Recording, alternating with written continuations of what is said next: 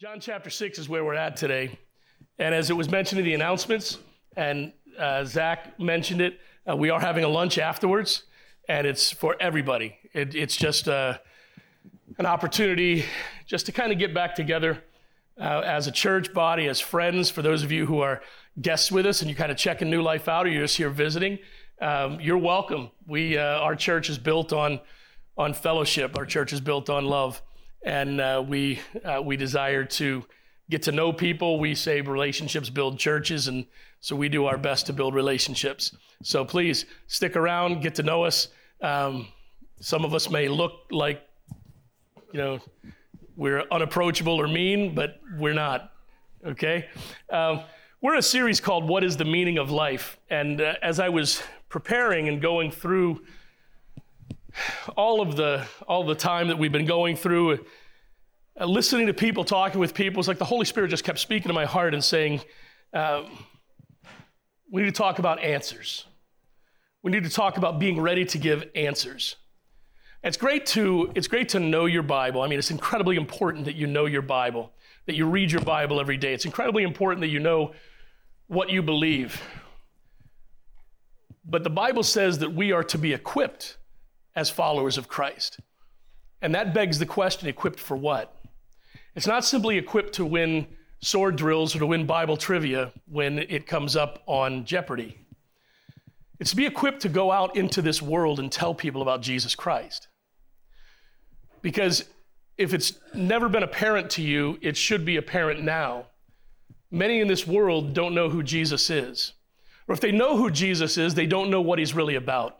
They don't know why he truly came to this earth, and they don't know what he can and wants to do for each and every individual. So it's incumbent upon us, it's vitally important. It is our mission in life as followers of Jesus to not just grow in our faith so that we will be stronger, so that we will give more of ourselves over to God, so that He can do more through us, so that He can uh, show us His glory and and build that relationship with Him, but it's so that we can go out and tell other people what we found. We can go out and tell other people what He did for us and what He wants to do for them. Now, more than ever in our day and age, people are searching for something. They're searching for meaning, they're searching for purpose, they're searching for answers. And quite honestly, what they're getting in return from society is fake, it's lies, it's false. I won't even say it's false hope because most of the time there's not much hope at all. But we have hope. We have eternal hope in Jesus Christ. If you're here this morning and you've asked Jesus Christ to come into your heart and be your Savior, the Bible says you have eternal hope. But the Bible also says that we are responsible to tell others. We've been made watchmen, we've been made guardians of the world, if you will, to go out and tell them. And we learned uh, last week that not only are we children of God, but when Jesus came into this world, he said, I am the light of the world. And then as he was ministering, as he was preparing to go and die on the cross and go back to heaven, he said, You are the light of the world. You are the ones that have been commissioned with the message, with the truth, with the hope of God. And it's incredibly important that we, as followers of Christ, know what we believe, why we believe it, and be able to give a defense of our faith, not to win an argument, not to make a point, but to show other people the way to Jesus. Now, we're going to be reading uh, John chapter 6, it's uh, John chapter 6, beginning at verse uh, 22. if you would stand with me as we read God's word. This is our text for this series, Honest Questions That Deserve Honest Answers. So they found him on the other side of the sea. They said to him, Rabbi, when did you get here? Jesus answered, Truly I tell you, you are looking for me not because you saw the signs, but because you ate the loaves and were filled. Don't work for the food that perishes, but for the food that lasts for eternal life which the Son of Man will give you because God the Father has set his seal of approval on him. What can we do to perform the works of God? They asked. Jesus replied, This is the work of God, that you believe in the one he has sent. Right there in a nutshell, in a phrase, is the purpose and mission of every believe of every human being. That is your purpose to believe, to find the truth of Jesus Christ and to believe in Him. If you're here this morning and you've never accepted Jesus Christ your Savior and you don't know what it is we're, what, that we're talking about here, I'd love to sit down and share with you who Jesus truly is and what His mission here truly was. What sign then are you going to do so that we may see and believe you? They asked. What are you going to perform? Our ancestors ate the manna in the wilderness, just as it is written, He gave them bread from heaven to eat. Jesus said to them, Truly I tell you, Moses didn't give you the bread from heaven, but my Father gives you the true bread from heaven. For the bread of God is the one who comes down from heaven and gives life to the world. Then they said, Sir, give us this bread always. I am the bread of life, Jesus told them. No one who comes to me will ever be hungry, and no one who believes in me will ever be thirsty again. You may be seated. Now, we have been in this series, uh, Honest Questions That Deserve Honest Answers, and this message in the series is what is the meaning of life? What am I here for? What are you here for? As a human being, what are you here for? Are we here simply to uh, be born, to live, and to die, and to leave a mark, to make the most we can, to be as good as we possibly can, to um, be a good influence? Is that what we're here for? Or is there something deeper? Is there something more important? Is there something that God has planned for each and every one of us? My contention is that there is. There's more to this life. As Steven Curtis Chapman said, there's more to this life than living and dying, than trying to just make it through the day. And quite honestly, over the last year and a half or year and eight months, doesn't that, doesn't that feel like what we've been trying to do? I think people over the last almost two years now, I think people have been trying to not die. And I'm, I'm sorry if that being so bold and blunt about it offends you, but that's the truth. I think people have been trying to not die rather than live. And I'm not saying we throw caution to the wind and we go about without, you know, well, uh, without a care in the world because I think there is a care in the world. I think you do need to be cautious. I think you do need to be safe. I am vaccinated, okay? I got my flu shot this week and it's different this year. I don't know what is going on. My arm is hurting. It never hurts from the flu shot. It couldn't be that I'm old. Couldn't be. Couldn't be. That has nothing to do with it. But I think over these last couple years, with all the fear in the world, that people have been living their lives with hopes of not dying rather than the hope of eternal life in Jesus Christ.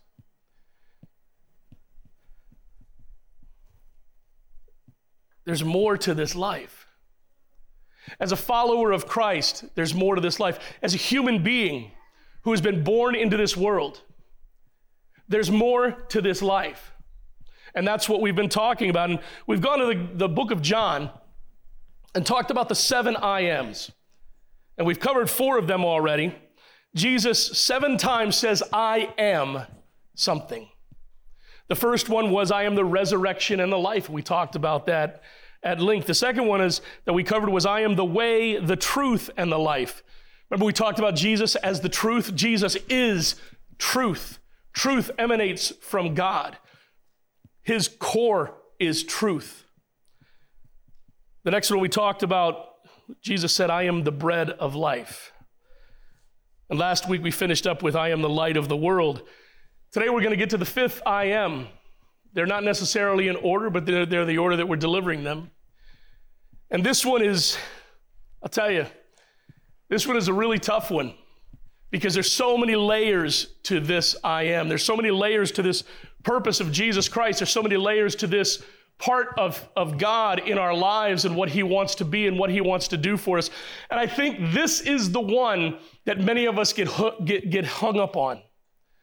Because many times we don't know how to discern, we don't know how to read what God is doing in our lives, and we're afraid to move forward, we're afraid to move backwards, so we get stuck in neutral many times. Jesus says, I am the door. I am the door. Remember, we said at the very beginning of this to find your purpose, you need to ask, seek, and knock. Knock, knock on the door.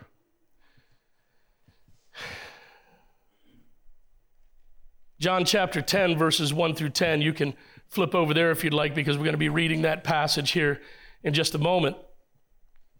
In this passage, Jesus calls himself the shepherd and he calls himself sheep. He calls us sheep. And at first glance, that might seem offensive because sheep are some of the most docile. Quite honestly, they're not the smartest, uh, not the smartest animal in the field. Okay, sheep are. Uh, if if a wolf breaks into a sheep pen, the sheep won't band together and fight. They just go into a little huddle and it makes it that much easier to wipe them out. Sheep are, I think they're, they're, but I agree with God on this. How about that? That sheep are a great representation of who we are, who we are as people, because we wander around life trying to figure things out on our own and not knowing, not having the understanding, not having the wisdom to know how to navigate life. We see what happens when humanity leaves the decisions and choices and the wisdom up to themselves. Look at where it's gotten us. If you want to know what it's truly like for mankind to follow his own dictates, his own, uh, their own wisdom, their own understanding, just look around and you'll see the disaster that humanity can make of itself. But Jesus says, I am the door. I am the door. What does that mean? Roman, uh, John chapter 10, verses 1 through 10 read as follows Truly I tell you, anyone who doesn't enter the sheep pen by the door but climbs in some other way is a thief and a robber. Right there, we need to stop and take notice. That Jesus is saying very clearly, very plainly, without equivocation, I am the way. I am the door. I am the only way. Right? Jesus said, I'm the way, the truth, and the life. I'm the bread of life. I'm the light of the world. That leads up to this I'm the door. You don't get in any other way. Oh, you can say this is the way it is. You can say that is the way it is. You can make things up and you can make up your own religion. You can make up your own way of, of thinking and following, but that's not true. Jesus says very clearly, I am the door. I'm the only way. Listen, folks, I know today we're, we're in this culture where we don't want to offend anybody. And quite honestly,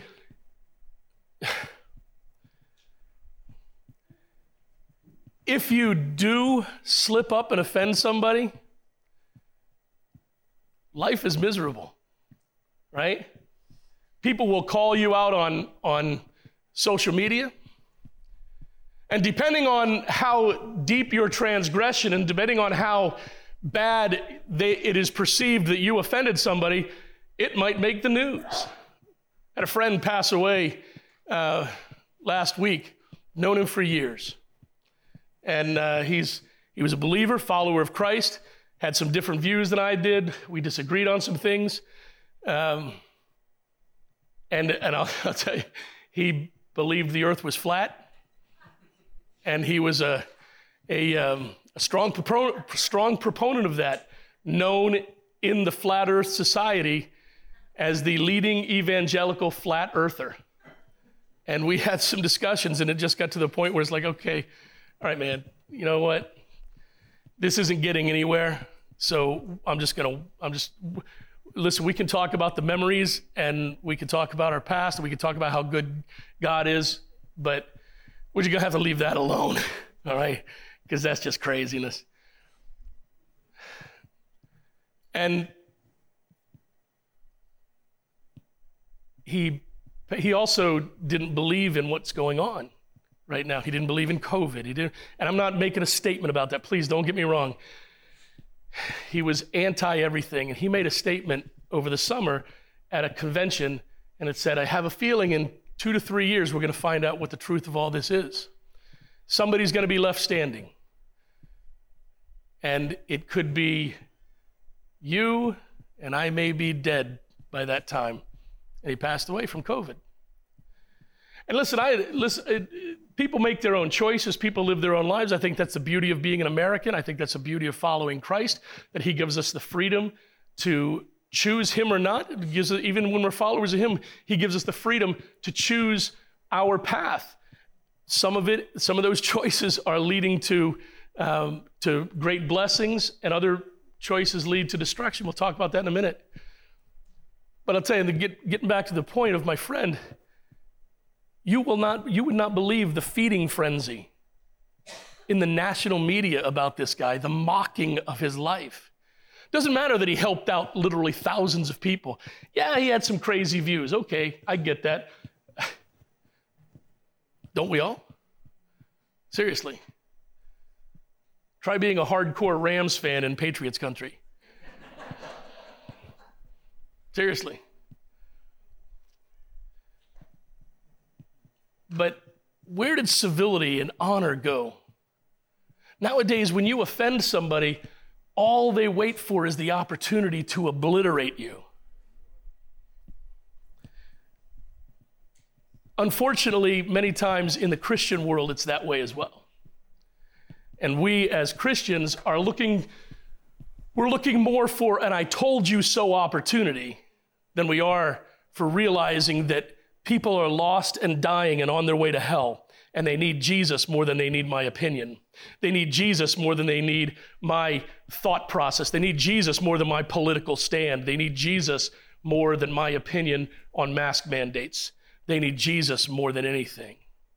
And see, that's why, if you, if you want to know why we're, we're changing things here and going back to a little bit more normalcy, it's because we need to regain, we need to retake, we need to own the narrative once again. We need to get back to what is truth for us, not what's, what, what they think is truth. They need to know the truth because the truth will set you free. Why? Because the truth has set us free. And like I said, we have to live in this world. We have to understand. We have to be discerning about what is going on. As I said, I get the flu shot. Uh, I'll be 59 in, yeah, I'll be 59. Oh, shut Who whistled? You are people out of your minds. Cliff, what in the world? My gosh, that's just brutal. In, in like five weeks or something like that. And I've had the flu in the last several years. It's no fun. The flu is just no fun, especially if you get the really bad one, and it's terrible. So, wow. Mm. I apologize for those of you who are guests. We don't, we don't usually treat our pastor this way. Okay. That was my wife that said that. All right. That's my wife that made the age comment. Uh, hmm. But um, so I don't want to get it. So I, be- I believe God has given mankind wisdom and humanity wisdom to make wise. I believe in science. I believe, in fact, I'm one of those crazy people that believe science proves God. I, absolutely. I believe science proves God. And, and we can have that conversation sometime down the road if you'd like, but I truly, I believe science proves God.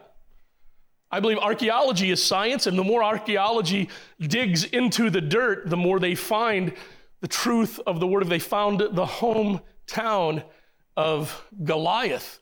You know that? Found the hometown of uh, where, where the giant Goliath, who was killed by David with a stone and a sling and the power of God. I don't know what to tell you. It's true. You see, my, my desire in this world is to love God, love people, and share my faith and live my faith. No matter what the circumstance and no matter what the situation. You can do that all throughout your day. You don't have to get caught up. You don't have, you don't have to get caught up in all the nastiness. You don't have to get caught up in all of the ugliness. You don't have to get caught up in all the controversy. You can simply live Jesus. You can be that calm in the midst of the storm. That brings us to this. Let's finish reading this, uh, beginning of, going back to John 10, verse 2. The one who enters by the door is the shepherd of the sheep. The doorkeeper opens it for him, and the sheep hear his voice.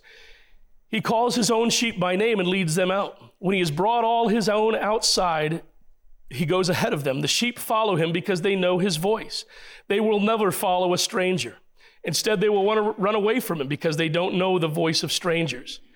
Jesus gave them this fig- figure of speech, but they did not understand what he was telling them. Jesus said again, Truly I tell you, I am the door for the sheep. All who came before me are thieves and robbers, but the sheep didn't listen to them. I am the door. If anyone enters by me, he will be saved and will come in and out and go and find pasture. A thief comes only to steal and kill and destroy. I have come so that they might have life and have it in abundance. I find it a beautiful harmony that Jesus refers to himself as the shepherd and refers to us as sheep. And who are the, who are the people, who was the first group of individuals that the birth of Jesus Christ was announced to? Shepherds. He, does, he doesn't make mistakes, man. There's no coincidence with God. There's a reason for that. Here's some facts that we see about Jesus as the door in this passage. He says, I'm the only true way, all others are false. There are not many roads that lead to heaven, folks. You need to be straight on that. If you're going to be a follower of Christ, if you're going to truly love this world like Jesus did, it's not hatred, it's not anger, it's not arrogance, it's truth. Jesus is the way, the truth, and the life. Nobody, nobody, absolutely nobody goes to the Father except through him.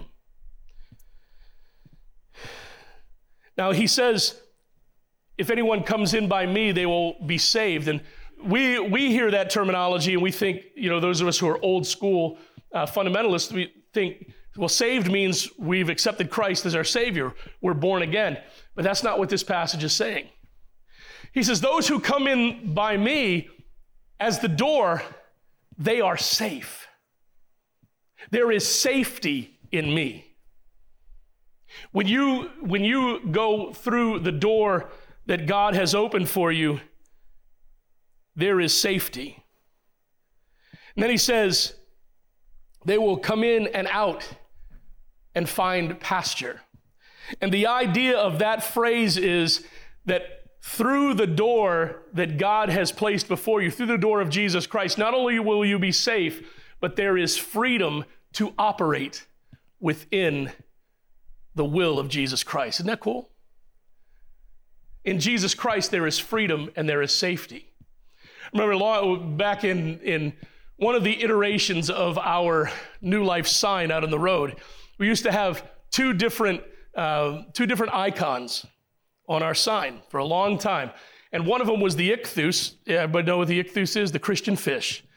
We had that on there, and it wasn't just for decoration. And the other one, in each corner of the sign, was a wheel. It kind of looked like a pie. If you ever, if you ever played um, Trivial Pursuit and seen the, the, the circle there, the pie, it's kind of like what that, world, what that wheel looked like. And it was decorative, and it was done intentionally. Those two icons come from the first century when the Christians, uh, when the Christian church was under persecution for following Jesus Christ and going against the Jews and later going against the Romans. And they were, the persecution was such that if they were found, they were either imprisoned or jailed or, or, or killed. So they came up with these different signs. Another one was an anchor, but the anchor was uh, for a different purpose. But those two icons were secret signs. The ichthus, the fish, if one brother would meet another brother, one sister would meet another sister in public, they would draw one half of the fish, and the other person would draw the other half of the fish, and that would say to you, You're free to talk to me. You're free to talk to me about Jesus. I'm a believer, I'm a follower of Jesus. So it was a symbol of freedom. And then the wheel the wheel actually took the, the word, the, the letters or the words, Jesus Christ, Son of God, Savior in the Greek, and they, they superimposed them on each other. And when they did, they found out that it made a wheel. It made, it made a wheel. So they took that wheel and they put it on the, the doorposts of their gates. They put it on their house. And if in caves back in those, those times, they, you would find the wheel drawn on those caves. And people thought it was decorative, but it was actually purposeful. And that wheel meant that this is a place of safety, literally, a safe house. Freedom and safety. Those two concepts of Jesus Christ being the door. You're free and you're safe.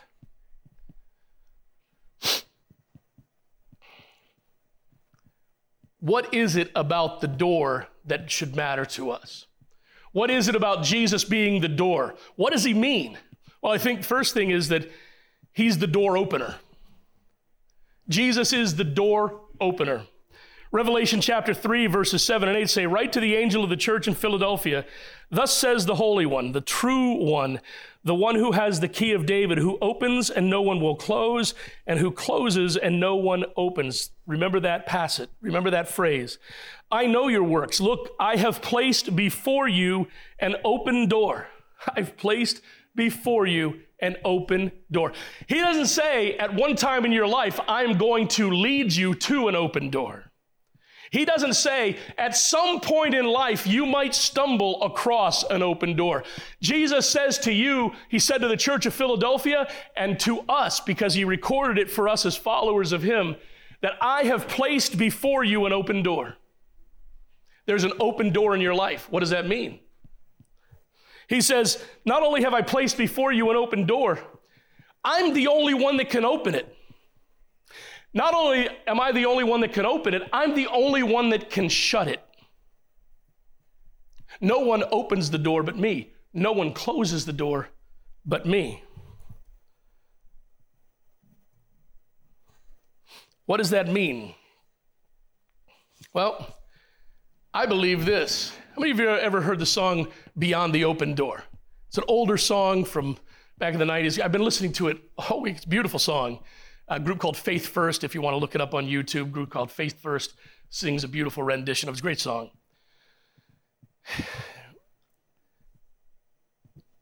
The open door that, that Jesus Christ places before you, if, if you've accepted him as your Savior, what I mean by that is if you've realized at some point in your life that you're a sinner, we all are. Please don't get offended. We all are. Doesn't mean you're a horrible individual. We're all sinners. We've all done things wrong. We've all missed the mark of God in our lives and you've realized that you're a sinner, realize that there's nothing you can do on your own to get yourself to heaven, that all your efforts are useless and worthless. In fact, the Bible says all our righteousness is nothing but filthy rags when it comes to the atoning sacrifice of Jesus Christ. You realize that you can't do anything to get yourself to heaven, but there's a reason beyond simply a holiday that Jesus died on the cross. It's beyond, a reason beyond a nice piece of jewelry, a reason beyond pomp and circumstance. You see, Jesus died on the cross to pay the price for the sins of humanity. All the sins. In fact, the Bible says he made one sacrifice for sins forever. All the sins of all the world that ever were and ever will be committed, the price has been paid for them. That means all of your sins, the price has been paid because, see, the Bible says the wages of sin is death. Not just physical death, but spiritual death. Bible says that as a, as a human being, when you're born, you're born in sin and you're born spiritually dead. But the Holy Spirit of God speaks to us and speaks to our heart, and we call it in our, in our speak, in our Christian language, you call it conviction. It's the drawing of the Holy Spirit. It's that, that that spark in your, in your consciousness, in your heart, that says there's got to be something more. There's got to be some truth. There's got to be something that matters beyond just being as good as I possibly can be. Bible says Jesus died for your sins. He paid the price. And he offers it to you as a gift, not as a wage, not as something you can earn. He offers it to you as a gift. He says, Here, I paid the price. I did the work. All you have to do is accept it. If you're here this morning, you've never accepted Jesus Christ as your Savior, I would love to talk with you. There are people here that would love to talk to you about that. But if you've accepted Jesus Christ as your Savior, if all of that is true, if that's what you're trusting, not your own good works, not the fact that you were baptized in a certain church, not the fact that you, uh, you've, you've, uh, your, your, good, your good deeds are going to outweigh your bad, or that you were the right religion, the right faith, that you've put your faith and trust in the, in the atoning work of Jesus Christ, if that's true, that He has put before you an open door. That open door is an opportunity. Now, I know that you hear opportunity nowadays in church, and it's like, if you give your seed money, if you give your seed money, God wants to bless you, man. God wants to bless your wallet. Why is it that in the American church, the American evangelical church, it all comes down to money? Always does, doesn't it? It's all about the money. But with God, it's not. In God's economy, the money of man is not what it's about. See, God wants to use you. God wants to bless you. God wants to give you opportunities to become a stronger, more vibrant, more productive follower of His. How does He measure success as a follower of Christ?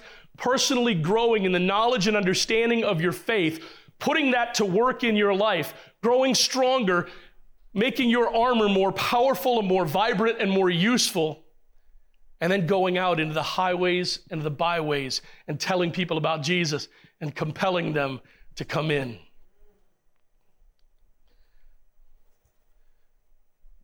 Colossians chapter 4, verses 2 through 5 say, Devote yourselves to prayer, stay alert in it with thanksgiving. At the same time, pray also for us that God may open a door for us to us for the word to speak the mystery of Christ for which I am in chains. I love chains. I love how Paul says I'm a prisoner of Christ, man. I'm in chains to the will of God.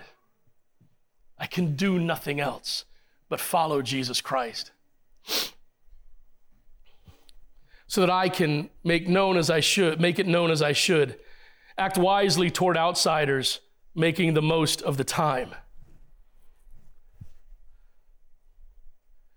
See, Paul says, pray that God will open that door for you to speak his word, to share his truth. Jesus also says, if he is lifted up, we say this all the time, if he is lifted up, he will draw all people to himself. The door that he wants to open for you first is a door of opportunity. It's a door that gives you the opportunity to serve him. The open door could be a door of change. It usually is. The open door he places before you is a door of change. I know we don't like that, right? We don't like change. Most people, even people who say, Oh, I love change, really don't like change. What they like is change that they like, not change that they don't like. Because the change, change that they don't like makes them unhappy, makes them nervous. But the open door is a door of change. That door may be a pivot in life and ministry for you. You may have been going this way, fully thinking that this is what God had, and God may say, okay, we've gone far enough here, now we're going to pivot. Those pivots sometimes are the hardest ones to make, aren't they? Sometimes it's very difficult to swerve to the left or to, to go to the left or look at that path, especially if that door is like not lit. But what does he say? What did, what did David said? Say, Your word is a lamp to my feet and a light to my path.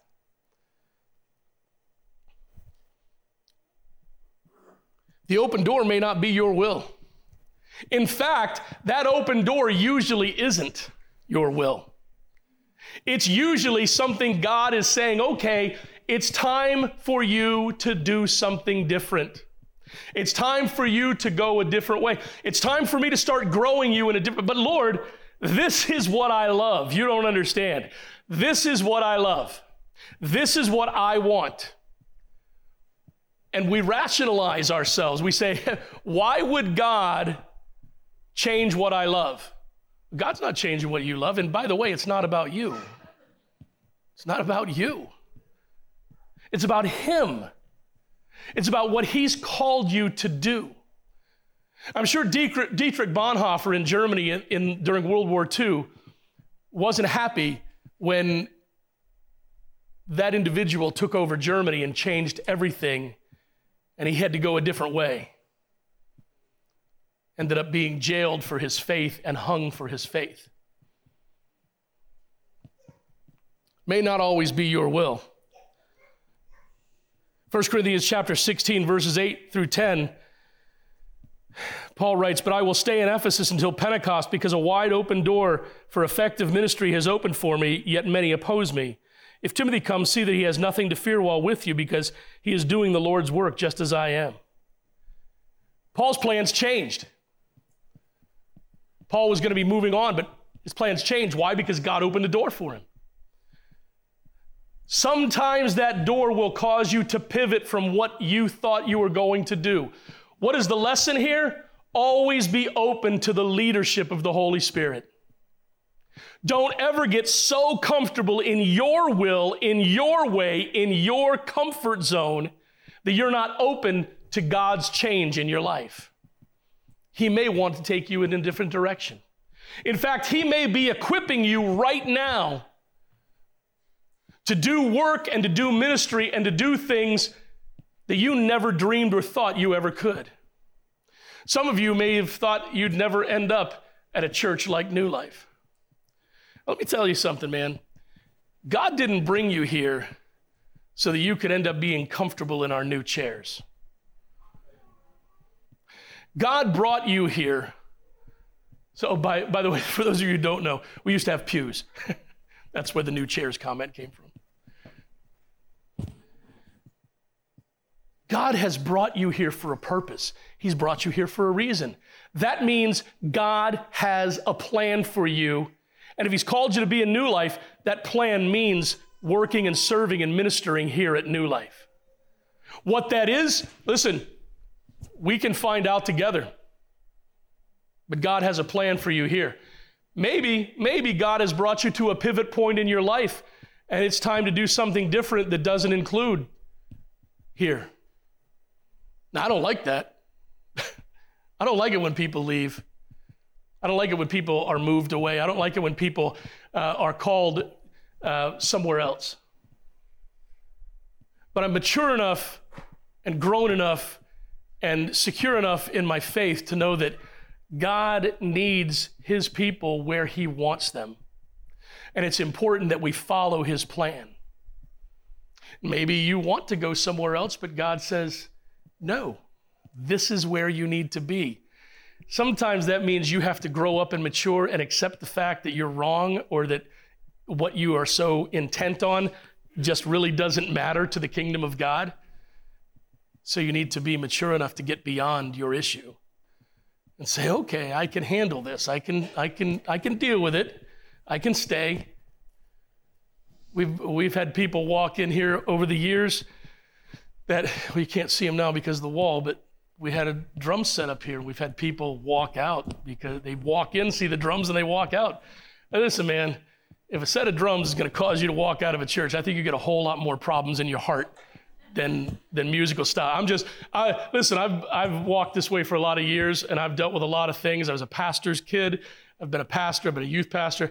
I can tell you that if the drums are the reason you walked out of the church, there's a whole lot more wrong with your walk than Jesus Christ than a drum set. And you can fill in the blank. You can take the drums out and fill in the blank with whatever your pet peeve is. Maybe you don't like a pastor that has tattoos. Oh, well. Sorry. We can agree to disagree. That brings us to this the open door may make you feel uncomfortable and even a little bit of fear. Ever felt that way in the leadership of God? He's asking you, you think he's asking you to take a step of faith, but he's asking you to take a leap of faith. That's how we grow, man. That's how we grow. When he says, when, when Peter said, Lord, bid me to come walk on the water with you. We always focus on the fact that Peter took his eyes off Jesus and sunk. The cat had to get out to Jesus first, right? He walked on water. Seriously, man, how many of us would do that? I, I, I, was raised by a man who spent 20 years in the Navy and loved to stand on the deck of a, of a cruiser filming typhoons. Right? My father, love him to death. He's a wonderful man. He's the greatest baseball fan for my, my uh, two youngest sons. He's there, there at every game he can make. But my dad's a little bit crazy right? when you stand on the deck of a destroyer with a, an eight millimeter six, I don't know what they had back in those days, and you film a typhoon, something's not right. Just saying. I, as the sane one in the family, I joined the army. You know why? Because ain't no way I'm getting out in that water. No way. So when I see the story that Peter stepped out, not on a little pond and not on a nice clear day, when he stepped on faith and walked on the water towards Jesus in the middle of a storm,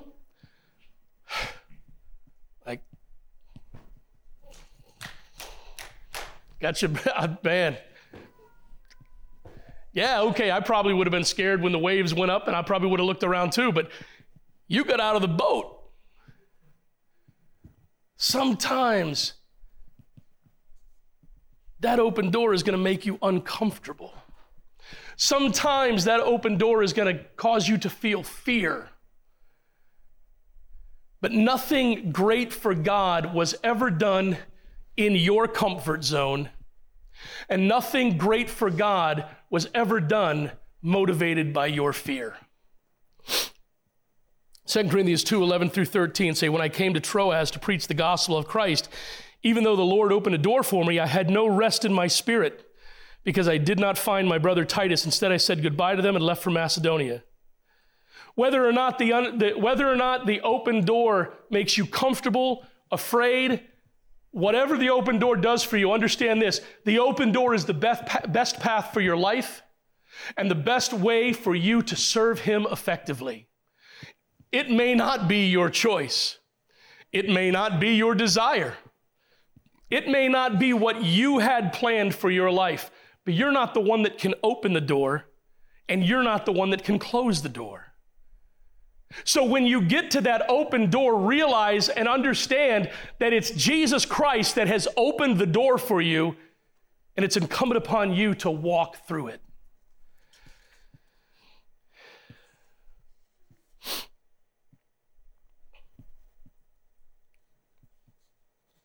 Now, he's not only the door opener, he's the door closer as well. And I think more so than the open door, I think we have issues and problems in our lives as followers of Christ with closed doors. We fight and we kick and we scream. If I, were to, if I were to have you all raise your hand today, how many of you would say, I love failure, I love to fail, I love when my plans go wrong, I love to admit that I'm wrong, there's nothing like it. It's the greatest thing since popcorn. Most of us are like, for those of you who remember Happy Days, we're like Fonzie. I was roo roo roo. He couldn't say the word wrong, right? You can look that up on the YouTube. Okay?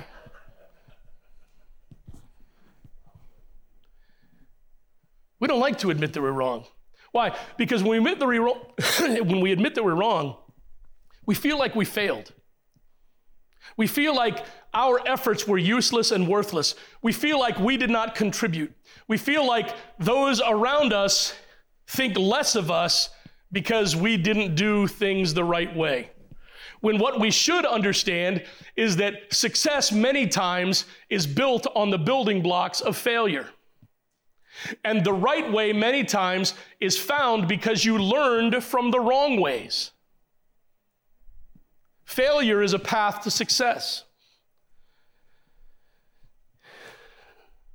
Acts 16, verses 6 and 7 says, They went through the region of Phrygia and Galatia. They had been, for, uh, they had been forbidden by the Holy Spirit to speak the word in Asia. Wait a minute, wait a minute. What? Um, Paul was called to preach the word. Paul was a church planter. He was the original church planter. Paul went around his entire region planting gospel New Testament churches, telling people about Jesus, reaching them with the gospel of Christ, sharing the good news, winning people to Jesus, raising up pastors and elders, and strong women and strong leaders in the church. And here, they come to this area and the Holy Spirit forbids them to speak the Word of God? What in the world is going on? Well, apparently, God had a plan. It went on, and when they came to uh, Mysia, they tried to go into Bithynia, but the Spirit of God did not allow them. But wait a minute. That's really what I want to do. It's what it's no man, that's what is needed. Don't you see God? Don't you see what I see? I can do this. I can do that. Yes. That's the problem. I, I, I.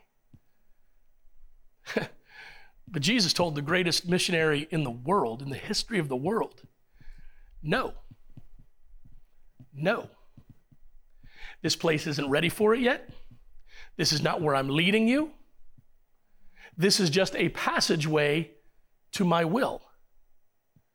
This is the hallway from one door to another. Those doors you see on the sides, they're closed. And remember what I said in Revelation I'm the one that can open the door, and I'm the only one that can close the door. See, too many times, too many of us spend our times kicking and punching and banging our head against the door, trying to get it to open. And we waste days and weeks and months and sometimes even years trying to get our will done when God is trying to tell you, hello, the door is closed. You can't open it. Stop trying. Maybe, just maybe, you need to back away from the door, allow Him to lead you beside the still water Allow Him to restore your soul and say, hey, now let's move forward. Now let's find the open door because I've got one for you. You just need to be willing to follow me. That's a tough place to be, I'm not gonna lie. I'm not gonna lie. When I, was, when I went back to college, my major is not theology, it's my minor. My major is missions. I was a missions major. I, I surrendered, man. I, I, how many remember walking the aisle and slinging some snot at the altar and surrendering to God? I did that for missions because I, I, I wanted none of it, man. I wanted none of missions. I'd been in the army, I'd been around the world, and I, I didn't want to. I wanted to. I wanted to be truth. Truth be told, I wanted to be a youth pastor and a co. I want to be the oldest surviving youth pastor in the world. That was my heart, man. I love teenagers. I was not, I, I was all about being a support pastor. I wasn't going to be a senior pastor. That wasn't the call on my life. And then, man, God broke my heart. And I walked the aisle.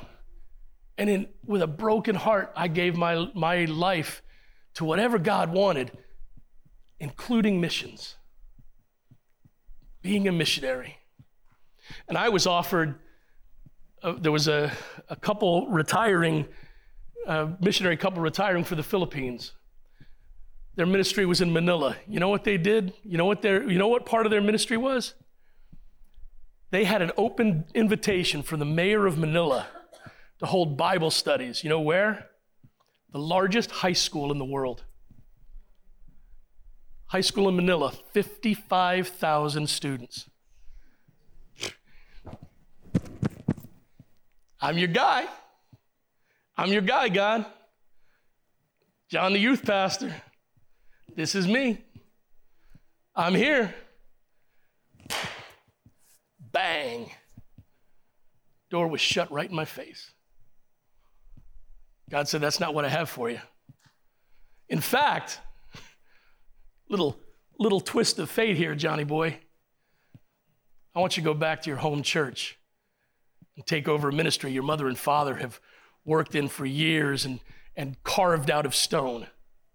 I want you to take that ministry over.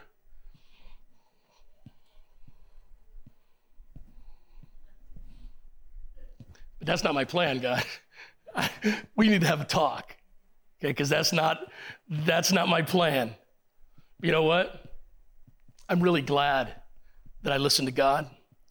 Because as I look around this congregation, I see people whose lives God has used me to touch.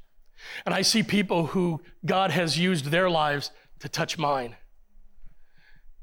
And together we create a symphony of service to our Savior that can't be quieted, that won't be quieted, that is making a difference in the least evangelized metropolitan area in this country, is reaching people with a gospel that the vast majority of our community has not, not that they don't agree with, they've never heard. I'm glad that He's the God of the open door because I have found my absolute purpose in life.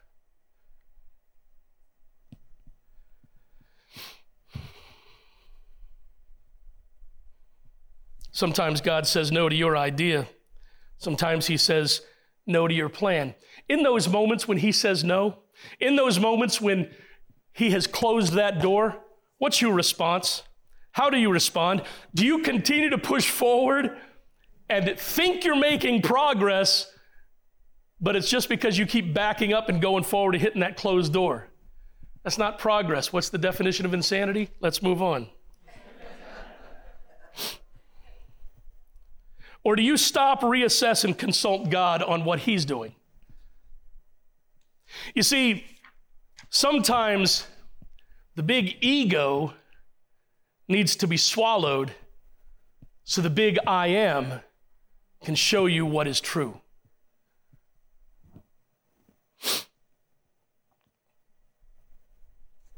Matthew chapter 10, verses 12 through 14. I've had to counsel people with this a lot of times. I've even had to counsel pastors with this, with this passage. Because so many times we keep going the same way, hitting the same door, hitting the same, doing the same thing over and over and over again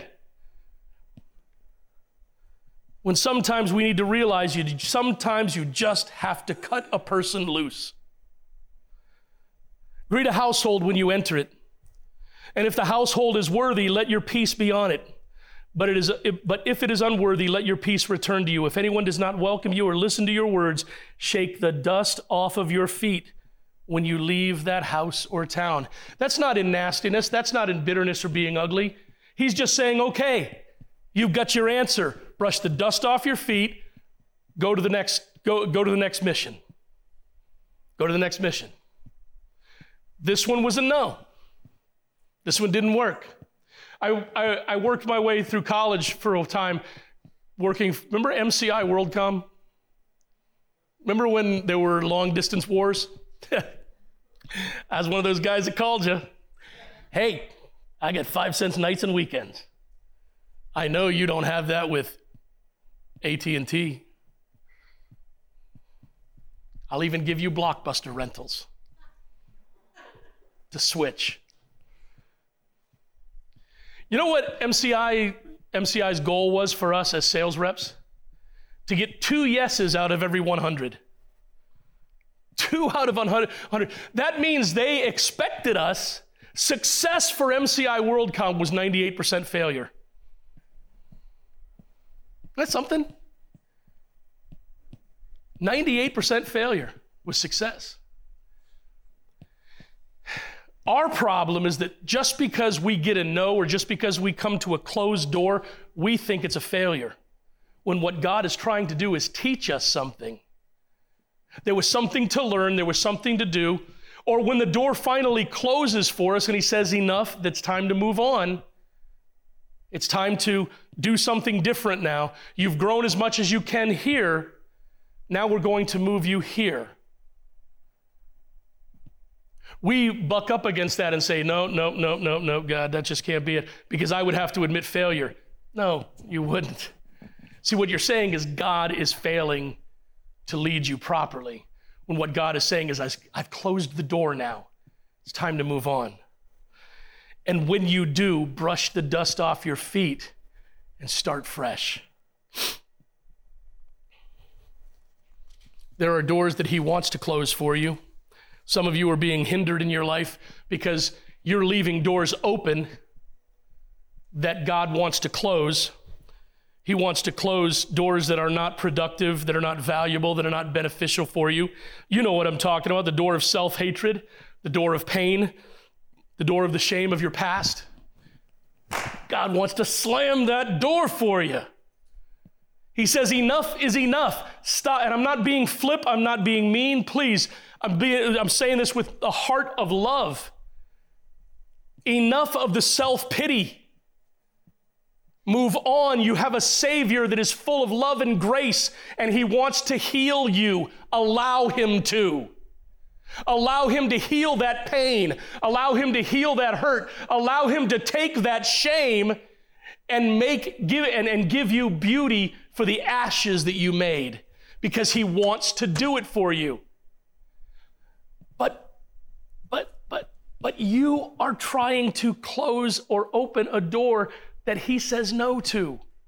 Just listen and let Him do His will. The door of spinning wheels, wasted time, and wasted efforts. Sometimes you just have to walk away and cut a person loose, folks. Let them ruminate in what you've already ministered to them in. Sometimes people walk away from church and it's not anybody's fault but their own. And you miss some great opportunities to reach new people that are lost and dying because you're so focused on getting your friend back. Move on. The door of your anger, your bitterness, and frustration, the door of your addiction and your defeat, the door of your religion and false beliefs. He wants to close those doors for you forever and help you move beyond them. And there are doors that He needs to close for you for different reasons. They may have been valuable at one time. Remember what Paul wrote to Timothy when I was a child, I spoke as a child, I thought as a child, but when I became a man, I put away childish things. Sometimes God is closing doors for you because it's time for you to move on. Sometimes God just wants to, I think God wants to test us sometimes to see if we're willing. See, I don't think it a, fa- I don't think it a failure that I never went to the Philippines to be, to be a missionary. I think that was a part of my heart that God was saying, Hey, John, you tell people you're fully surrendered to me, but you're not. Because if I call if, because if I called you to missions, you would fight me on it. And I had to be broken in my spirit and say, God, I'll give you all of me. I'll even go, I'll go to the mission field. And sometimes God is simply trying to say, Are you willing? Are you really surrendered to me fully? A closed door may be simply an opportunity to wait in faith that God will move in his time and not yours. See, Ecclesiastes 3:1 says there's an occasion for everything and a time for every activity under heaven. Closed door might be a time of protection for you. The door may be closed for your own good. What you thought was his path may have been a diversion to waste your time and efforts. John 20, verse 19. After Jesus was crucified, the apostles went up to an upper room and they closed and locked the door. I think it's significant that Jesus didn't open the door and go in, didn't knock on the door and go in. He walked through the door. I think that's significant that he left that door closed for, safe, for their safety, but he walked in and ministered to them. Closed door is a chance for you to reassess, rearrange, and reposition your life to be more in line with his plans. The closed door is not a sin, it's not a mistake, it's an opportunity to learn and to grow. Listen, folks, we all face these doors in our lives as followers of Jesus. We face open doors and we face closed doors. It doesn't, it, the, the, the most important thing is that you listen to God and follow Him. But I also think it's incredibly important that you, in your heart, in your spirit, in your mind, in your soul, are willing to go wherever He wants you to go to. You're willing to walk through an open door, or you're willing to move away from a closed door. How do you get there? And you surrender to Him. You read your Bible. You get involved in church. You bring people around you that will help you to grow in your faith. if you're a man, you get involved in our men's ministry Talk with some of these guys that have been where you're at right now and have had to fight their way through. If you're a, if you're a lady, we have ladies all around this church. We have ladies' Bible study on Wednesday night. Get involved. Talk with people. We have people who have walked with the Lord for years and they've more than likely faced something that you've faced in life. Learn from your brothers and sisters in Christ. Get connected so that you can grow and live and learn. Beyond the open door, there's a new and fresh anointing. Hear the Savior calling you to go. Walk on through the door, for the Savior goes before you into a higher power that you've, than you've ever known before. Would you bow your heads with me in prayer? Lord, I thank you so much for the privilege of being here. I thank you, Lord, that you have preserved and protected your church. Lord, the reason we can be here today in freedom, the reason we can worship, the reason we can reach out to you and cry out to you is because you have placed us in a, in a life situation where we have the freedom to do so. Father, I'm so thankful and grateful for that. Lord, we all have situations and circumstances in life. Father, it's not our, in, in, in your calling, it's not our job to determine our life's path. It's our calling to follow your leadership. With every head bowed and every eye closed, nobody looking around, not looking to lengthen every, anything here, but I just want to say to you this morning first of all, if you're here this morning and you've never accepted Christ as your Savior, listen, there's nobody looking around. I'm the only one looking here in the auditorium. If you've never accepted Christ and you would have the courage to raise your hand and say, Pastor John, would you pray for me? I promise you I won't embarrass you. I won't come to you. I won't point you out. I want to pray for you. If you want to talk to me about it, I'd love to talk to you. But is there anyone who would raise their hand and say, Pastor John, I've never accepted Christ as my Savior? All right? Well, Christians, let me ask you this. Maybe your life right now is a struggle, and not because of the issues with COVID and the economy, blah, blah, blah.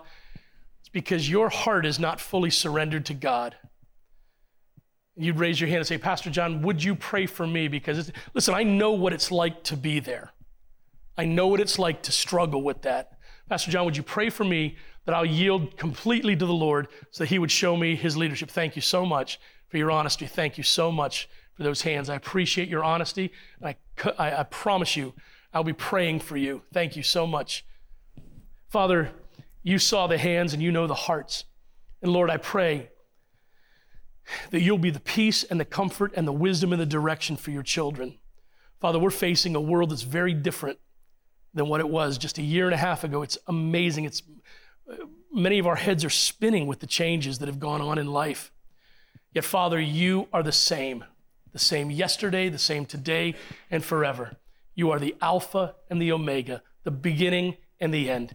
You will never change. And God, though our circumstances and our times change, you are always the same and your message is always the same. Father, I pray that we'll hold on to that as an anchor for our soul in the midst of chaos. Father, would you reveal to us the open doors? Show us that the doors that we're banging on are closed and it's time to pivot and move on. God, would you lead this church through your way and your will? And may we have the courage to walk through those doors. Lord, bless us as we go from this place. Thank you so much for those who are willing to be out here, for those of us who could join us live on, uh, on Facebook or YouTube. Lord, we appreciate it. I pray that you'll show us those doors, give us opportunities. May we live for you this week. May we lift you high. Your name we pray. Amen.